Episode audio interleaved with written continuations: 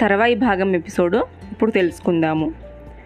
బలరామ అన్న సంబోధనలోనే సాత్యకి అధిక్షేప ధోరణి తేట తెల్లమైంది. సాత్యకి కృష్ణుని వైపు చూశాడు. కృష్ణుడు చూపు తప్పించి ధర్మరాజు వంక చూశారు. ధర్మజుడు తోట్రుపడి సాత్యకి వైపు దృష్టి సారించాడు. సాత్యకి బలరాముని సూటిగా నిగ్గదీస్తున్నాడు. ఈ విధంగా నువ్వు మాట్లాడడము భావ్యమేనా? హద్దుల త్రివిక్రించి నీవొక్కడే ఇట్లా మాట్లాడగలవు. నిన్ను కాదు నీ ప్రసంగాన్ని ఆలకించి తల ఊపిన ఈ సభాసదులందరినీ అనాలి. మిత్రదూత్యాలను పిలిపించినప్పుడు ధర్మజుడు అంగీకరించాడు. అందులో తప్పేమున్నది? దుష్ట చతుష్టము ఆ మాయవుల కుయుక్తులకు ధర్మమూర్తి రాజ్యాన్ని కబలించాయి. సరే అయినదేదో అయినది. నియమం ప్రకారం అరణ్య అజ్ఞాతవాసములు పూర్తయినవి. ఇటువంటి సమయంలో మీరు దుర్యోధనుని వద్ద ప్రాధేయపడాల్సిన అగత్యమేమున్నది తమ పాలు తాము తీసుకొనుటకు యాచించవలెనా? ఇది ఏ ధర్మశాస్త్రంలో ఉంది? చేజాచి అర్థించుట క్షాత్రధర్మమా? సుక్షేత్రుడు రాజ్యలక్ష్మి కోసం యుద్ధరంగంలో నిలబడి తేల్చుకుంటాడు. ఈ భూమండలంలో భూమార్జునులను ఎదుర్కొని నిలబడగల వారెవరున్నారు? ఎందరు రాజులు పాండవ పక్షము వహించి రణరంగమున కౌరవులను ఎదిరించి పోరాడుటకు సిద్ధంగా ఉన్నారో నాకు తెలుసు. పాంచాలధీశ్వరులు యుధుసింహులు మత్స్యభూపతి వీరంతా ధర్మపక్షం వహించారా? ఇదిగో ఈ ద్రుపద మహారాజు తోడు నిలిచిన సాధించలేనిది ఏమున్నది? సత్యకి మాటలకి అందరూ మనసులు వేడెక్కినవి. తిరిగి అతడందుకొని రాయభారిగా హస్తినాపురానికి తగు వారిని పంపడంలో తాపలేదు. కానీ దైన్యముగా అర్థించవలసిన అగత్యము లేదు. తమ రాజ్యభాగము తమకు ఇమ్మన ఇమ్మన్నారని ధర్మజుని మాటగా చెబితే చాలు. దుర్యోధనుడు మన్నిస్తే సరా అహంకారిస్తే తగిన ఫలితము అనుభవిస్తాడు అని ముగించాడు. కాసేపు సభ నిశ్శబ్దంగా ఉంది. ద్రుపదుడు సాత్యకి అభిప్రాయాలను మెచ్చుకున్నాడు. బలదేవుడు సూచించిన సవినయ ప్రార్థన కంటే సత్యకి చెప్పిన ధోరణి సముచితంగా ఉంది. దురహంకారి దుర్యోధనుడు అంత తేలికగా దారికి వస్తాడని అనుకోను. శక్తిహీనులై యాచనకు దిగి వచ్చారని భావిస్తారే కానీ మన సౌమ్యతను వారు గుర్తించరు. దుర్యోధనుడు కుటిల స్వభావాన్ని తెలిసిన భీష్మ ద్రోణుదులు వారి వారి కారణాల వల్ల అక్కడే అణిగిమణిగి ఉంటున్నారు. ఇక అందాభూపతి ధృతరాష్ట్రునికి కన్న కొడుకుపైకి మనసు మించిన ప్రేమ కర్ణుని సంగతి సరే సరి కన్ను మిన్ను కానుక వీరందరిని చూసుకొని విర్రవీగే దుర్యోధనుడు దీనికి అంగీకరిస్తాడని అనుకోవద్దు. పాండవులకు ధార్తారాష్ట్రులకు సంధి పొగడటం వల్ల విస్పష్టంగా ప్రకటించారు ద్రుపదుడు. మరలా ప్రారంభించి ఇది ఘోర సంగ్రామానికి నాంది కాబోతుంది. మనం అప్రమత్తమై అందుకు సిద్ధం కావాలి. చతురంగ బలాలను అపారంగా పెంపు చేసుకోవాలి. మనకు ఆప్తులు మన హితాభిలాషులైన రాజ్యాలను ఆహ్వానించి సందర్భాన్ని వివరించాలి. రాజలోకంలో కొందరు తటస్థులుంటారు. మొట్టమొదట కోరిన వారి పక్షాన వారు నిలబడతారు. శల్యుడు కేకాయాదేశుడు దుష్టకేతువు జరసందుని కుమారుడు మొదలైన వారి వద్దకు వార్తాహారులను పంపాలి. ఇప్పుడు జరగవలసిన కార్యక్రమం గురించి పెద్దలు వివరించండి అన్నాడు ద్రుపదుడు. సంధి ప్రయత్నాలు చేయడమే అంతే కదా అన్నాడు కృష్ణుడు.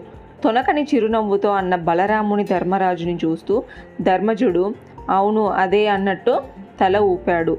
ద్రుపదుడు రెండవ వరుసలో కూర్చొని ఉన్న బ్రాహ్మణుని చూపించి ఆయన నా పురోహిత బృందానికి పెద్ద మృదు మధుర సంభాషణ చతురుడు పరంగితం గ్రహించగల మేధావి అన్ని విధాల దక్షత గల విజ్ఞాన కవి.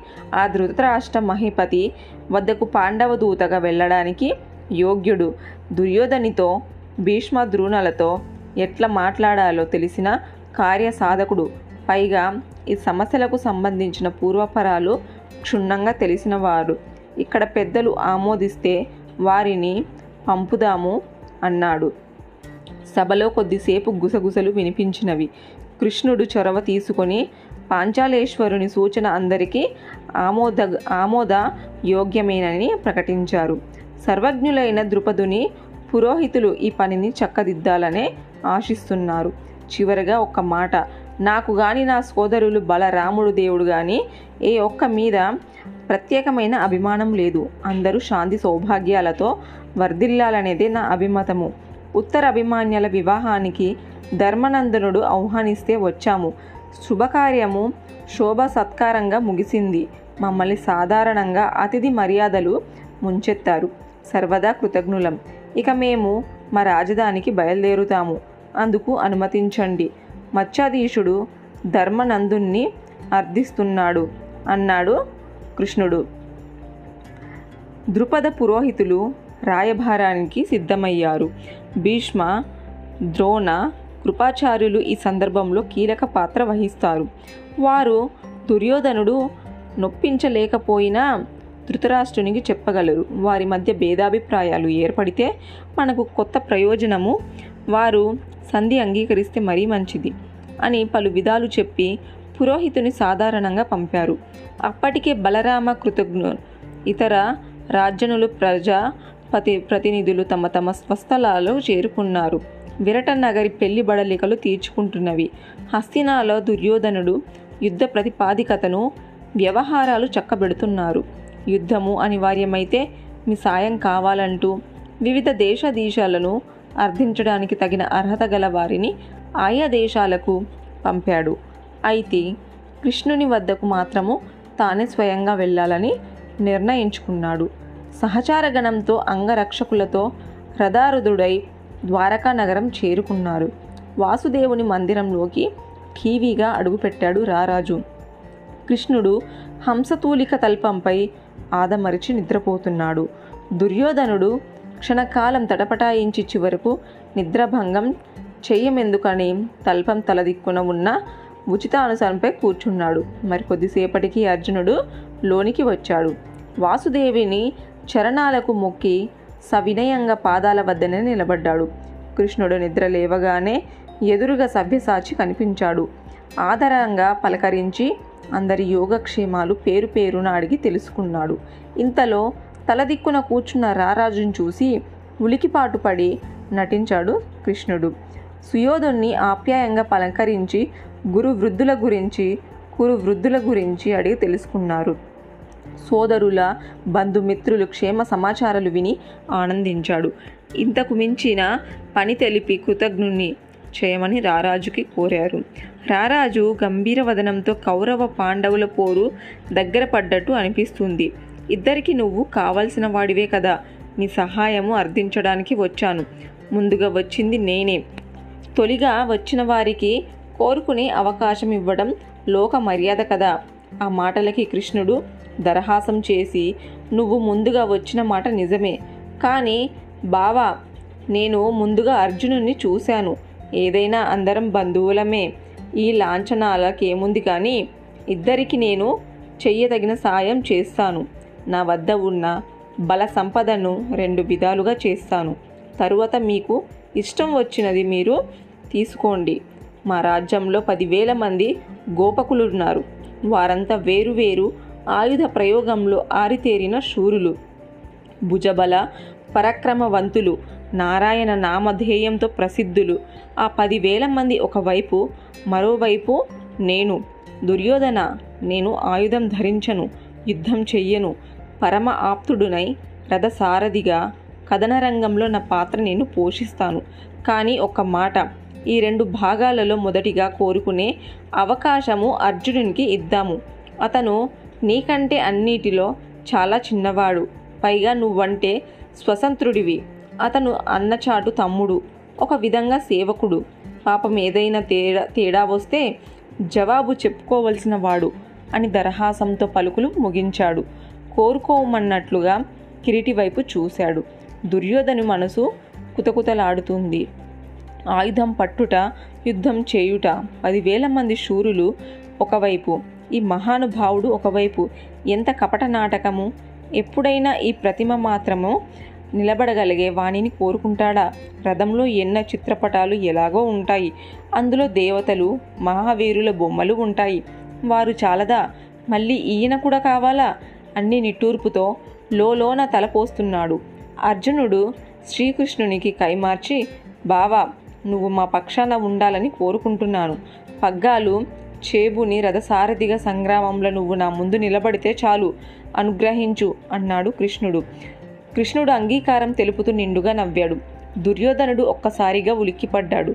ఇతను కపట నాటకము నాకే మేలు చేసిందనుకున్నాడు. సుయోధన అయినచో రెండవ భాగం నీదే సుమా అని మాట ఇచ్చాడు దుర్యోధని. ఆనందానికి అవధులు లేవు. పదివేల మంది మహావీరులు తన పక్షాన నిలుస్తారని మరొక మారు గుర్తు చేసుకున్నాడు. శ్రీకృష్ణుడు వద్ద సెలవు తీసుకొని రారాజు బలదేవుని మందిరం వైపు నడిచాడు.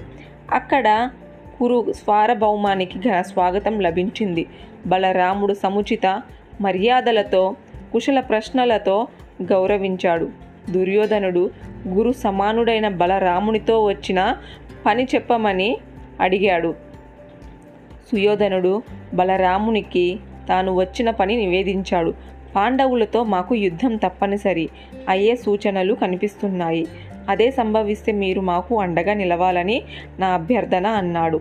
ఆ మాటలకి బలరాముడు క్షణమైన ఆలోచించకుండా దుర్యోధన మొన్న విరటనగరిలో అభిమన్యుని వివాహం సందర్భంగా దృపాలకులందరూ సమక్షంలో ఈ ప్రస్తావన వచ్చింది. నీతో సామరస్యపూర్వకంగా వ్యవహారాన్ని చక్కబరుచుకొని సూచించాను. కొందరు పాండవ పక్షాన వాదించారు. నాకు ఉభయులు సమానులేనని స్పష్టం చేశారు. సమస్యలను పెద్దల సహకారంతో శాంతియుతంగా పరిష్కరించుకోమని చెప్పాను. కానీ నా మాటను ఎవరూ అంతగా పట్టించుకోలేదు. కొందరు నా వైఖరి వక్రభాషను చెప్పి పాండవుల రాజ్యభాగానికి అర్థించాల్సిన అగత్యం లేదన్నారు. గోటితో పోయే సమస్యకు గొడ్డెల వరకు తీసుకువెళ్ళే ధోరణి అక్కడ కనిపించింది.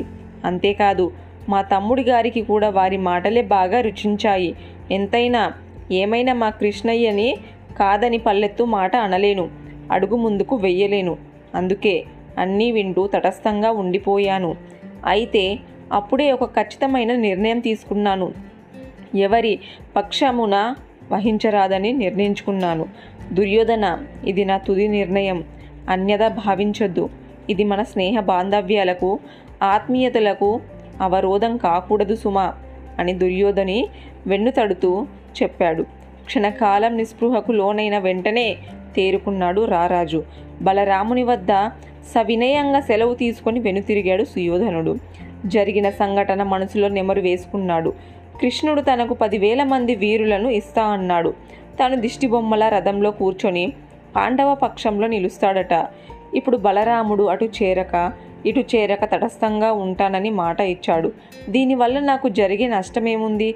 ఇది ఒక రకంగా నాకు శ్రేయస్కరమే కానీ వేరు కాదు అనుకున్నాడు. సుయోధనుడు తదుపరి కృతావర్మను కలిసి సహాయాన్ని కోరాడు. ఒక ఔక్షిహిని బలంతో రణరంగంలో కౌరవులను అండదండంగా నిలుస్తానని మాట ఇచ్చాడు కృతవర్మ. రారాజు అందుకు ఆనందపడి కృతవర్మకు ధన్యవాదాలు అర్పించుకొని హస్తినాకు బయలుదేరి వెళ్ళిపోయాడు. తాను స్వయంగా బయలుదేరి రావడము అన్ని విధాలు మేలు చేసిందని భావించారు. మరునాటి ప్రాతకాలం వేళ ద్వారకా కృష్ణ మందిరపు ఉద్యానవనము అరుణకాంతులతో వెలుగుతుంది. పక్షుల కిలకిల రావాలు నెమెళ్ళ క్రేంకారాలు సంగీతభరితంగా ఉన్నాయి. కృష్ణార్జునుల వనవిహారము చేస్తూ ఇష్టాగోష్ఠి సాగిస్తున్నారు. కృష్ణుడు కిరీటితో విజయమ్మ నీకు తొలి అవకాశం లభించిన సరైన భాగాన్ని కోరుకోలేకపోయావు. నారాయణ గోపాలికులు ఎంతటి బలశాలిలో నీకు తెలియదనుకుంటున్నావు? అటువంటి వారు పదివేల మందిని కాదని ఊరికే చోద్యం చూశానన్న నన్ను కోరుకున్నావు. నేను ఆయుధం పట్టను యుద్ధం చెయ్యను. యుద్ధ వ్యూహంలో నీ అపరిపక్వత దీనినే తెలిసిపోతుంది అన్నాడు. ఆ మాటలకి అర్జునుడు ఏ మాత్రము చలించలేదు. చిరునవ్వు చిందించి సవినయంగా నమస్కరించి శ్రీకృష్ణ నా నిర్ణయం వల్ల నాకు గౌరవము విశ్వాసము ఉన్నాయి.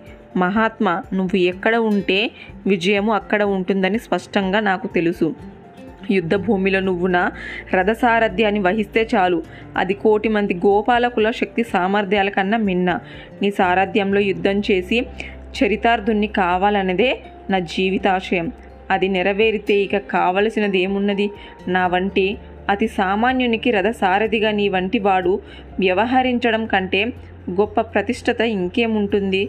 బావా నేనేదో అజ్ఞానంతో ఈ కోరిక కోరానని భావించక నా చనువు చెల్లించమని వేడుకుంటున్నాను అని చేతులు జోడించాడు.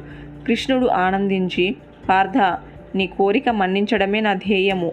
కురు పాండవ సంగ్రామం సంభవించినప్పుడు నేను తప్పక నీ రథ సారథిగా పగ్గాలు చేబడుతాను. అప్పుడు నీవు చేర్చిన సమస్త యుద్ధ విద్యలను ప్రదర్శించి ప్రయోగించవచ్చు. విజయుడు అంతటి వాడు ఈ వీరుడు. లోకానికి ప్రత్యేకంగా చూపవచ్చు అన్నాడు కృష్ణుడు. శిరసు వంచి నమస్కరించి అర్జునుడు సెలవు తీసుకున్నాడు.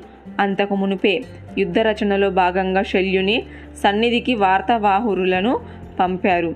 శల్య నరపతిని ఉపప్లావ్యాన్ని దయచేయవలసిందిగా ధర్మజుడు సాదర ఆహ్వానము పంపారు. వార్తాహారుల ద్వారా పిలుపు చేరగానే శల్య భూపతి తమ ఆమోద ప్రమాదాలను తెలిపారు. ధర్మరాజు తన సోదరులతో సంగ్రమామే తప్పదని అయితే చేయవలసిన పనుల గురించి చర్చిస్తున్నారు. వారంతా శల్యుని రాకకై క్షణమొక యుగముగా నిరీక్షిస్తున్నారు. శల్యుడు వస్తున్నట్లు అధికారకంగా సమాచారము ఉపప్లవాన్యానికి చేరింది. తర్వాయి భాగం నెక్స్ట్ ఎపిసోడ్లో తెలుసుకుందాము.